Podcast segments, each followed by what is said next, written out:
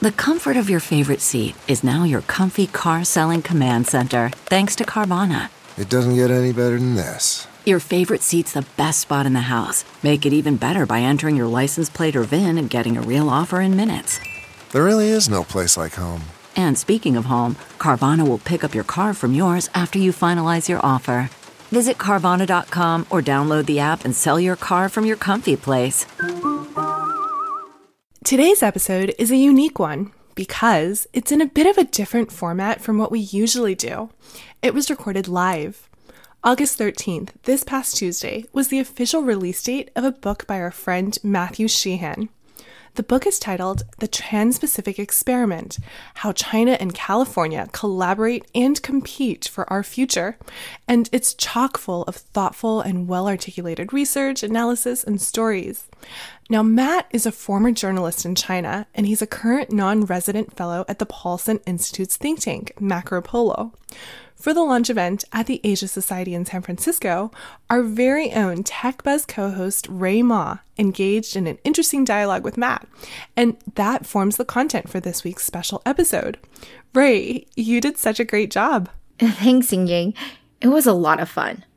Matt is truly one of the smartest and most thoughtful voices on US China topics, and it was an honor to support his launch.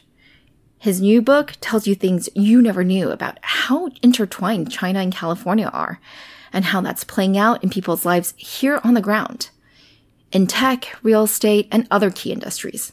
While the US China tech relationship is only one of the six sectors covered, I'd argue that the deep dives into topics such as Hollywood China ties or even the environment are essential for understanding China's current context.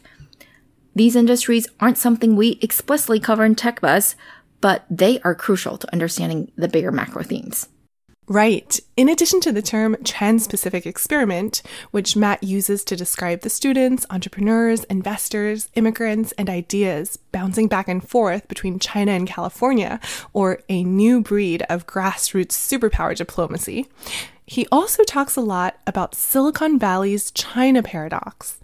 Now, you'll have to grab the book to see what he means by that and to decide if you agree. By the way, I just checked.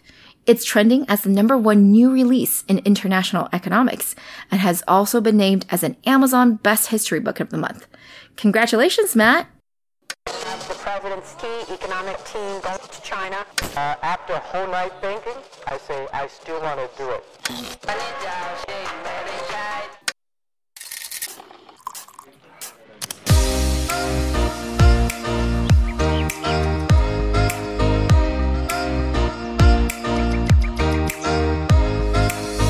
Hi everyone, we are TechBuzz China by Pandaily, powered by the Sinica Podcast Network. We are a bi weekly podcast focused on giving you a peek into what's buzzing within the tech community in China. We uncover and contextualize unique insights, perspectives, and takeaways on headline tech news that don't always make it into English language coverage, so you can be smarter about the world of China tech. Tech Buzz China is a part of pandaily.com, an English language site that tells you everything about China's innovation. I'm one of your two co hosts, Yingying Lu. And I'm your other co host, Rui Ma. We'd like to acknowledge our partners Deal Street Asia and SupChina, creator of the Sinica Podcast Network. In addition to TechBuzz, you can also find Sinica, which covers current affairs, new voices, and Ta for Ta on Women, the business-oriented China Econ Talk, and the Caixin Sinica Business Brief from China's leading business magazine. If you were ever interested in visiting China and simply didn't know where to begin, Pandaily is organizing a one week immersion into China's tech scene from October 13th through the 19th. More information and applications are now available at decode.pandaily.com. Here at TechBuzz, we're also going to be in Beijing and Shanghai this October. Our inaugural invite-only TechBuzz China investor trip for public market investors is happening the week of the 7th, right after Golden Week. So, if you're around then, please tune in as we finalize where we'll be holding meetups. Come and have a beer on us. Finally, as always, if you enjoy listening to our podcast, please leave us a review on iTunes or whichever other platform you use. We're so close to hitting our 100 ratings target.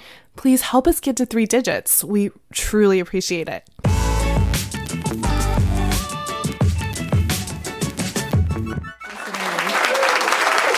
you. Uh, my co-host Ying Ying is in the audience as well. Um, so thank you for that kind introduction. And I just want to say that, Matt, I'm so honored to be here moderating your book launch. Um, I've known Matt for a few years, have had quite a few Shia noodles meals with him have not yet played ultimate frisbee, but given the severity of your injuries that you've sustained, maybe that is a blessing. So, or maybe not, because like you said, Yan Fei Fu, right? So, um, anyway, uh, I am one of the few who was able to read the book already. I know it just came out today. Matt keeps on reminding me that when I do ask questions, I need to give full context because I keep on forgetting that not everyone in this room has actually completed the book. So I'm going to give as much context before I ask my questions, which is why I have this piece of paper here. So my first question is on education, which is the first chapter actually that you discuss in the book, and really interesting chapter. So one of the phenomena that Matt talks about is how in the 80s, such as when my parents came to the U.S., um, this was back in 85, most of the immigrants were pursuing technical PhDs, and that is very, very different from where Chinese international students are today. And that's because back then China was very behind developmentally. But now, 30 years later, you see that most of the international students, such as the ones coming to USF, you know, Stanford, et cetera, are now choosing to go back to China. And you cite an, a percentage in the book that's like 70, 80%. I, I can't remember exactly, but yeah, very high. There's no great numbers on it, um, but everyone throws out a different estimate. The point, largely speaking, is that many more students are returning now than used to be. Exactly. So, and that's because they have better opportunities, higher social status, and many have actually a lot of money back home. So, as you say in your book, you know, you don't want to be the nth engineer at Google. That's a very Chinese way of putting it, by the way. I don't know if you realize.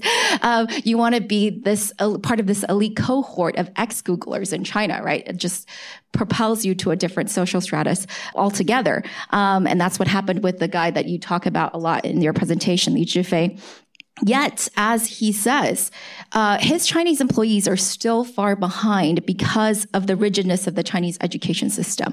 It's lecture style instead of the discussion style that we see here more in the States. So, what do you think are the long term repercussions of this? And who, what is this trend in education of Chinese students coming to the US and then some of the more difficulties that they've encountered recently, and also the difference in the education systems? What is this really benefiting? Benefiting. In your book, you ask the question which country loses more if you prevent the best and brightest Chinese students from studying in the US? Thank you for the question. And I'm going to answer that. First, I'm going to just say thank you to Rui for agreeing to do this in the technology chapters she's quoted in there, and the ideas that we've exchanged over the last couple of years are all throughout there. Rui's one of the most knowledgeable people on this, been really on the ground in it. And so most technology questions I just kind of want to throw back your way. That's how, that's basically what I did for the book. Um, Not at all. It's being very, very humble in terms of the students, yeah, I think you you, you set it up right there. It's uh, a generation ago. If you were a Chinese student who came to the U.S., you were probably an uh, educational elite in China who was looking for a technical PhD here in the U.S. And once you got that PhD, you, you clung to it and you clung to this life in America to hopefully get a green card and hopefully settle down here a long time. Because in the 80s and in the 90s, there was such a large gap in quality of life between the US and China. And if you really got cutting edge skills here in America and you went back to China, you couldn't necessarily use them. It was a low cost manufacturing country, largely speaking. And so you couldn't necessarily put your skills to work back there. And that has just flipped. Not flipped in the way that China is more developed than the US, but flipped in terms of the incentives that all these students are facing. Nowadays, if they stay in the US, they might actually feel more limited. They might feel, you know, if I could just go and enter Google as an engineer, I could do pretty well. I could like carve out a good life for myself. But if I really want to excel, if I want to found my own startup, if I want to kind of rise to the top of a company, they might actually feel that their opportunity for that is better back in China that reversal in kind of the position of the two countries in some ways is, is something you see playing out across all the chapters of the book. And it makes me realize how much the national macro level picture really ends up impacting the very micro level decisions of these people. If you're facing going back to a polluted and impoverished country versus staying in the United States, that's one set of decisions. If you're facing going back to a booming high tech economy where you could sort of instantly get funded because you've got that pedigree of coming from Google, that's a very different decision. In terms of what we're doing now to kind of cut off these flows and who loses and who benefits. The broad picture here is we've started putting more and more restrictions on Chinese students pursuing specifically technical PhDs here in the United States, make, so they have to renew their visa much more often and putting those visas under a lot more scrutiny. I think people tend to take like a very kind of extreme position on this one way or the other. They either say, you know, this is Senator Marco Rubio in his tweet saying, you know, Chinese students are all weapons that China's using in the fight to dominate us. And you have other people saying, as soon as you restrict any Chinese visas, that's the end of America. That's the end of our, you know, open ecosystem. I think both of those are too far to one side or the other. You have to actually be pretty specific and pretty tactical in terms of at what point do we think that this flow of talent, the majority of it stays in the US or the majority of it benefits the US or that it benefits China. And that's very much a question of how strong the two ecosystems are. I think if 10 or 15 years ago we'd cut off these flows, we would very much be harming the US innovation ecosystem, but we also probably would have been able to actually stunt China's innovation development by a lot. Many of these founders of top companies studied in the US. But over the past 10 years, I think China has gotten to a point where you could see a lot of this as, as potentially self sustaining. As you have places like Tsinghua Beida, Peking University, that have gotten to a level where they still come to the US for advanced training, but if they were all stuck back in China, it might actually benefit China more to have them all there. So it's it's very much an open question, and it's something that I'm looking into in my current research. I don't have a hard line answer. Benefits U.S. benefits China, but I think it's something where yeah, we need to get past the end of American innovation or China's just trying to steal all of our goodies. We need to get past that kind of dichotomy and and look at it in a more specific and, and kind of thoughtful way. Right. I know that as part of your recent articles, you had one on AI researchers and you use their undergraduate education as a proxy for, I guess, where they were born and raised. And then there were some interesting findings from there, right? Yeah. So this is my research these days has come to focus in a lot on the artificial intelligence relationship between the two places. And recently, me and my colleague Joy Dantong Ma have done a study on this, on basically where does AI talent come from, where does it go to undergrad, where does it go to grad school, and where does it work long term. And it was pretty interesting finding. It found that if you look at where the top tier AI scientists are today, it's overwhelmingly in the United States more greater than 50% of all that top tier talent is located here in the United States. But if you look at where it comes from, where it went to undergrad, where it grew up, over half of that US talent comes from abroad. And if you look at who are the source countries for that, China is the largest source country for AI talent that is trained here and then ends up working here. And so as we start to pull these connections apart, it's important to keep that in mind. Not just pull them apart with actual visa denials and stuff like that. It's just, it's the environment that we're creating in many ways if you are a Chinese student who's allowed to study here, but every year you're kind of put under suspicious gaze, it's increasing the likelihood in many ways that you will end up going back to China. If we really fully flip the switch on that, that would be pretty depressing.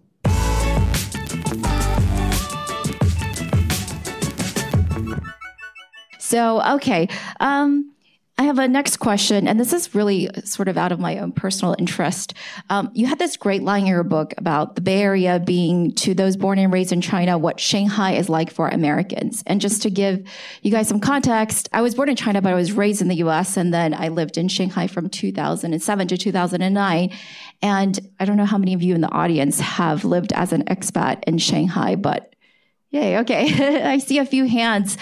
It's quite comfortable, right? You see like Starbucks everywhere. There's lots of salad places. So you can really, yeah, there's lots of like dive bars, you know, where you can play um, beer pong, etc. So there's really, what Matt's trying to say with this statement is that there's just enough of a cocoon where you can not really have to meld into the mainstream and you can sort of stay within your subculture.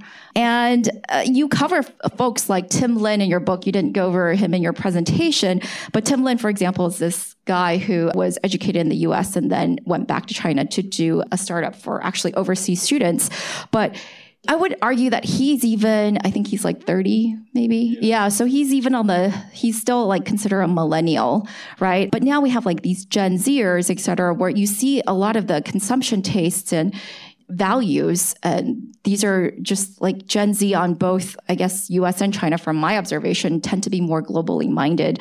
So, my question for you is that would you envision sort of the cross cultural interaction to be like for them, right? Not like people my age who, you know, go to Shanghai to eat salad. Can we hope that there is going to be more cross pollination and more communication with the people who are still prepubescent today? do you think?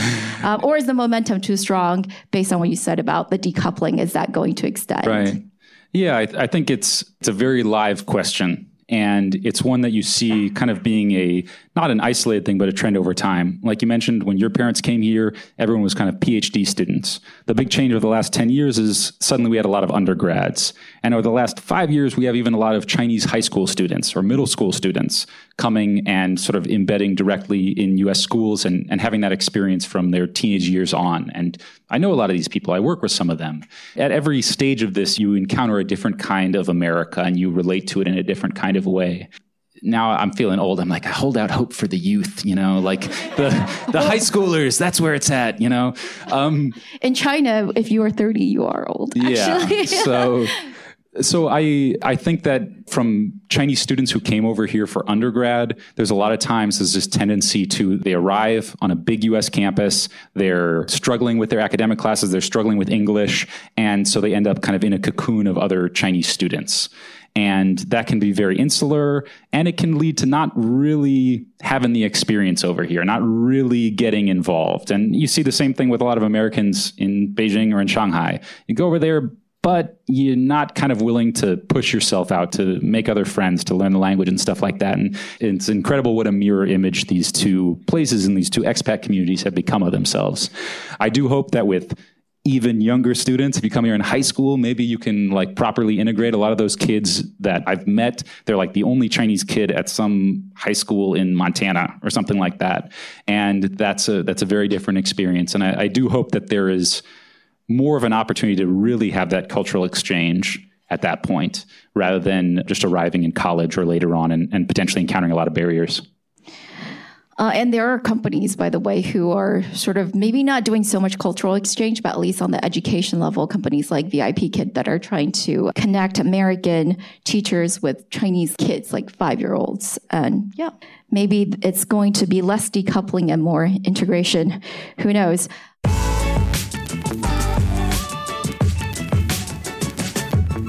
So, my next question is really about sort of tech companies, which is my expertise. So that's why uh, I'm more comfortable with this question. You note that American companies tend to go at it alone when they expand, right? So we see, you know, like the American internet giants, when they go to a new region, especially in China in the past, they've tended to just set up their own subsidiary. Um, whereas Chinese companies, it's more common, not always, but it's more common that they go and invest in a local player. And the reason you give for this is that it's like the story of David versus Goliath, right? That the Chinese companies are used to being the smaller, less advantaged player and they're more scrappy, they've had to fight against, you know, these international slash American brands coming into their territory and they have succeeded. So they have more of this belief in David being able to defy the Goliath. And so they're more willing to go and find a local player that looks very small and emerging and invest and partner with them. And how do you think this will play out, these two sort of divergent strategies in the rest of the world going forward? Because as you noted in China, there's the Great Firewall. So there's sort of limited things you can do there, but there's plenty of other territory still up for grabs. Yeah. And uh, I think you framed it up just right there in many ways, as we've seen these markets become even more segmented and divided than before, a lot of the competition between US internet giants, global internet giants, and their Chinese counterparts, it doesn't happen in China. It doesn't happen in the US. It happens in India or in Indonesia or in Brazil. And we're seeing this uh, among a bunch of different companies. Maybe the biggest example these days or recently has been Uber and Didi. Uber tried to go into China put up a very good fight over there. It was great. For a while, Uber and Didi were subsidizing their rides so much to win customers that you could like ride for free around the cities. It was it was heaven for a little bit. But eventually Uber lost. Eventually, Uber pulled out. Um, it invested in DiDi, and now you've seen those two companies going head to head in other markets. And that this is the approach they take. Whereas Uber tends to bring its global brand directly into these countries. In the past, Didi has instead invested in the biggest local companies. So in Brazil, that was 99 Taxi.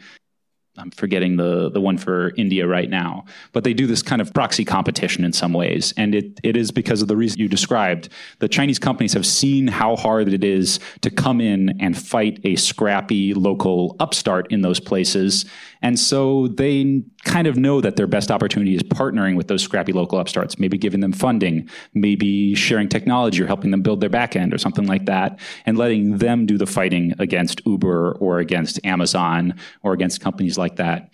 How this plays out will very much depend on probably the industry and the type of uh, service that's being provided.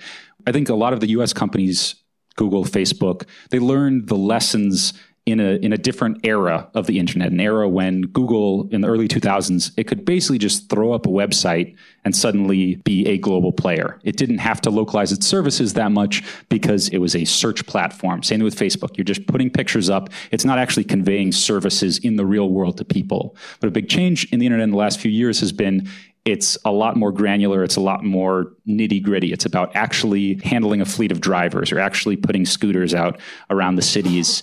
And that requires a lot, even more of that kind of like local grit and local know how. And I think that is maybe something that will lean in the favor of the local startups, whether they're in Southeast Asia or somewhere else.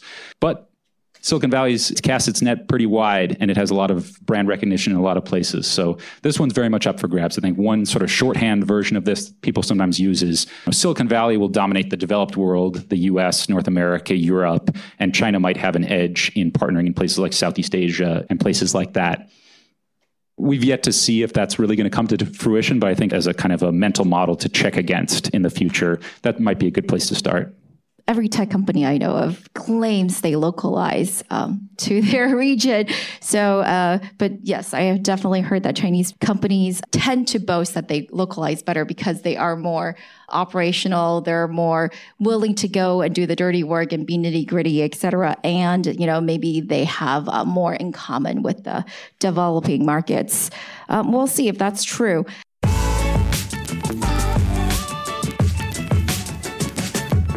So, speaking of localization, here's an interesting question. So, besides tech, as you guys know, based on Matt's PowerPoint just now, he covers a wide variety of other sectors, right? And one of them is Hollywood uh, or entertainment and content. And I love reading this section because I actually worked for three years in China for a media investment bank and investment firm. So, I saw like firsthand how it went from no one thought of China as a box office draw to everyone's trying to, all the studios and all the talent are trying to go to China and everyone wants to set up a JV. So as you explain though, the two sides actually want very different things. So you say that China wants respect and China wants to put out its content for everyone to love the content, whereas Americans just want cash uh, I'm just putting it crassly, okay?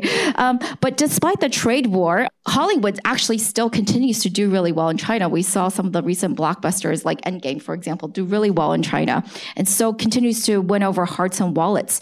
Do you think this is going to continue? And just to give you a little context here, Matt does this really cute poll in the book where he asks the kids in China, do you think Mickey Mouse is Chinese or American? And the kids apparently answer in this way oh, we think he's both. He's equally Chinese and equally American.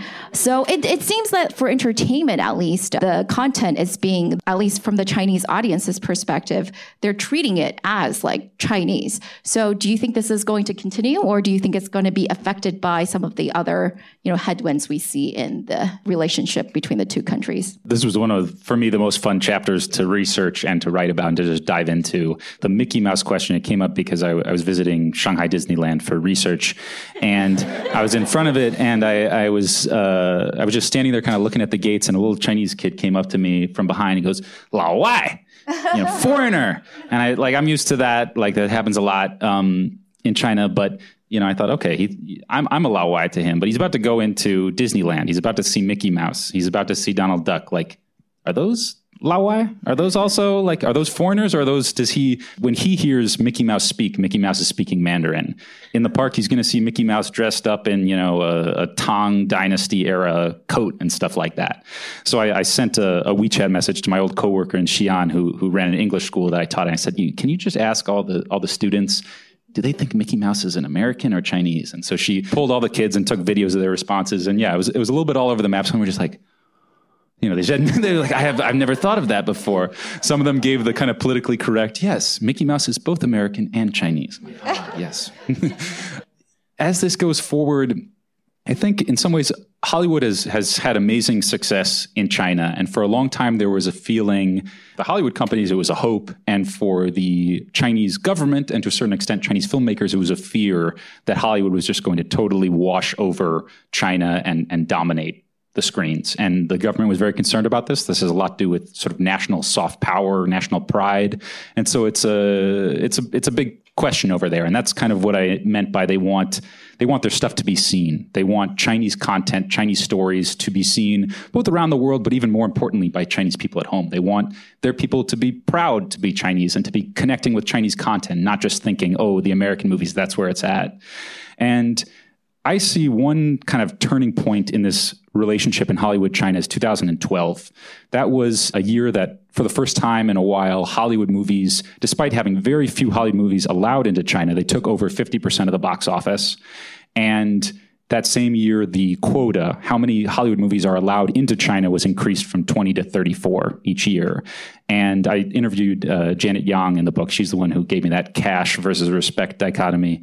And she said she was talking to Chinese filmmakers in 2012, and they said, you know, the game's up. Like the whole cultural market is going to be handed over to Hollywood. They're already winning more than 50% with just so few films, and now it's over.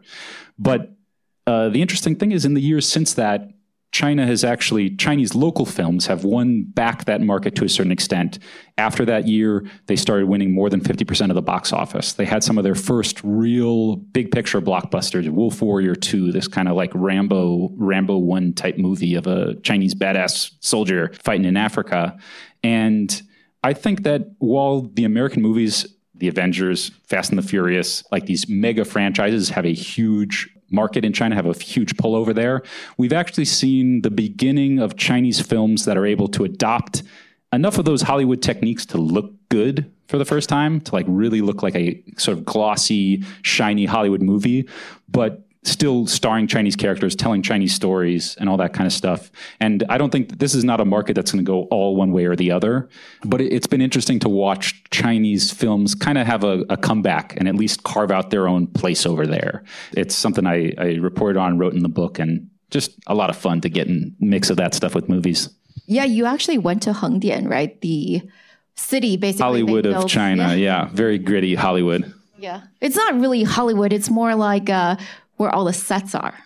Yeah, Hengdian is this. Um, it's a sort of a mid-sized city. I think it's a xian outside of uh, in, in Zhejiang province, and they call themselves the Hollywood of China. But to me, they they embodied a, a, very different model of creativity that applies both in the cultural sector, in the film sector, and in the technology space. Whereas in the U.S., we tend to think that these things, these industries, are, are very kind of ethereal. Like the the magic of Hollywood, there's it has nothing to do with the physical property. It has to do with storytelling magic. In technology, we think it's just that kind of freedom of expression, that freedom of mind that allows us to kind of dream up these big ideas in a dorm room. And that has worked very well for Hollywood and for Silicon Valley to a certain extent. The approach that China's taken, it puts a lot of value on these industries, but it often takes a very different approach. It takes a very like tangible, physical approach, which is no, we're not going to have full freedom of expression. No, we're not going to have a free and open internet, but we're going to put enough qualified engineers. We're going to put enough, flood it with venture capital money. We're going to build a bunch of incubators. And in Hengdian, we're going to just build a bunch of film sets. And if we throw all these ingredients together, we think that we can cook up something approximating innovation or something approximating sort of cultural currency. I think the thing in the last five years has been a, it's been a very much a surprise to a lot of people in the U.S. to see that that actually has kind of worked.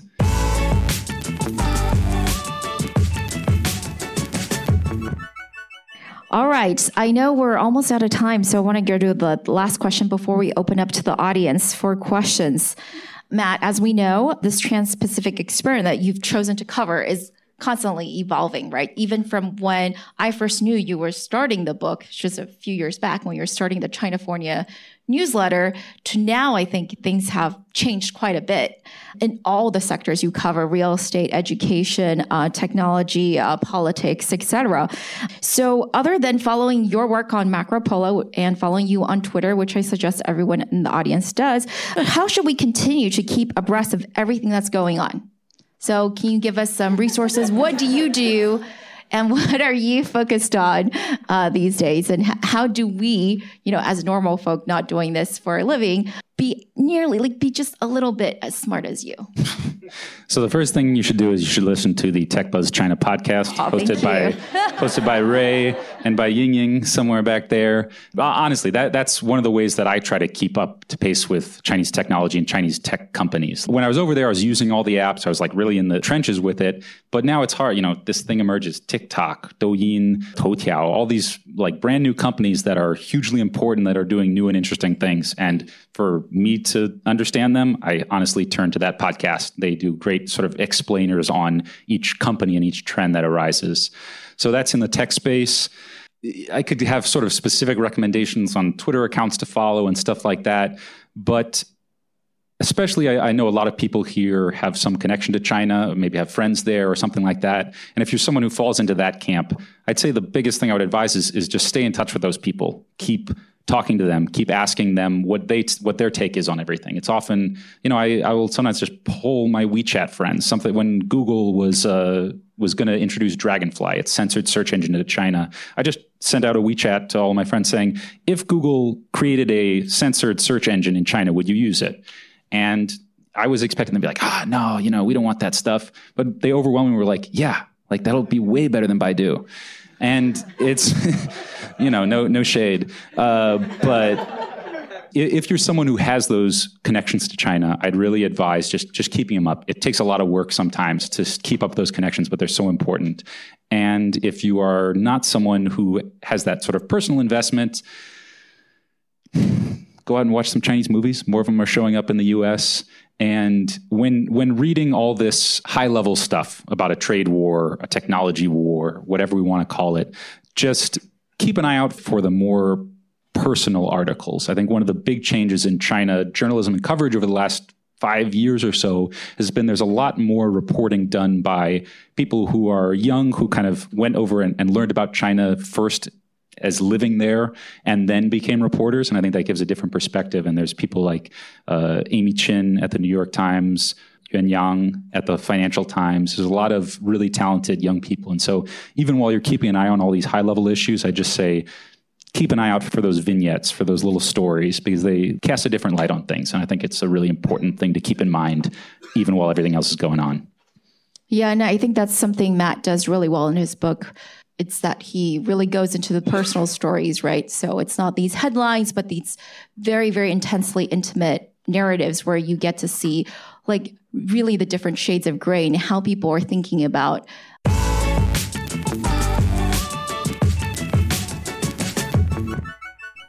That concludes our recording of yesterday's program. Please do let us know what you thought of this first ever live Tech Buzz episode by writing to us, tweeting at us, or leaving a review. If it's not clear by now, you should definitely also read and review Matt's book on Amazon. You can follow him on Twitter at Matt Sheehan88, and you can also subscribe to his newsletter, the Chinafornia newsletter. Go ahead and check on Google for that subscribe link. Personally, I think what makes Matt special as a writer, in addition to his ability to make up catchy new phrases like Chinafornia, is his ability to infuse human stories with analysis and academic stories with humanity. He's a born and raised Californian who spent five years learning Chinese, and he went on a journalist adventure to far flung places in China, oftentimes living with Chinese families. The book ends with this open question of how the US and China will relate to each other in the coming years. Indeed, one of its overarching themes is that while the levels of informal exchanges of people, ideas, and capital between these two regions are at an all time high, the formal, high stakes geopolitical relationship is at a low. And tech is going to be a key sector in which these battles play out. Driving towards a better relationship and a better understanding is a core reason why we're inspired to keep working on TechBuzz. And it's also why we cherish, respect, and really hope to hear from more voices like Matt's. All right, that's all for this week, folks. Thanks for listening. We really enjoyed putting this together, and we are always open to any comments or suggestions. You can find us on Twitter at the Pandaily, at TechBuzzChina, and my personal Twitter account is R U I M A. And my Twitter is spelled G I N Y G I N Y. TechBuzz China by Pandaily is powered by the Sinica Podcast Network. Pandaily.com is an English language site that tells you everything about China's innovation. Our producers are Sha Wan and Kaiser Kuo. Our intern is Wang Menglu. Thank you for listening.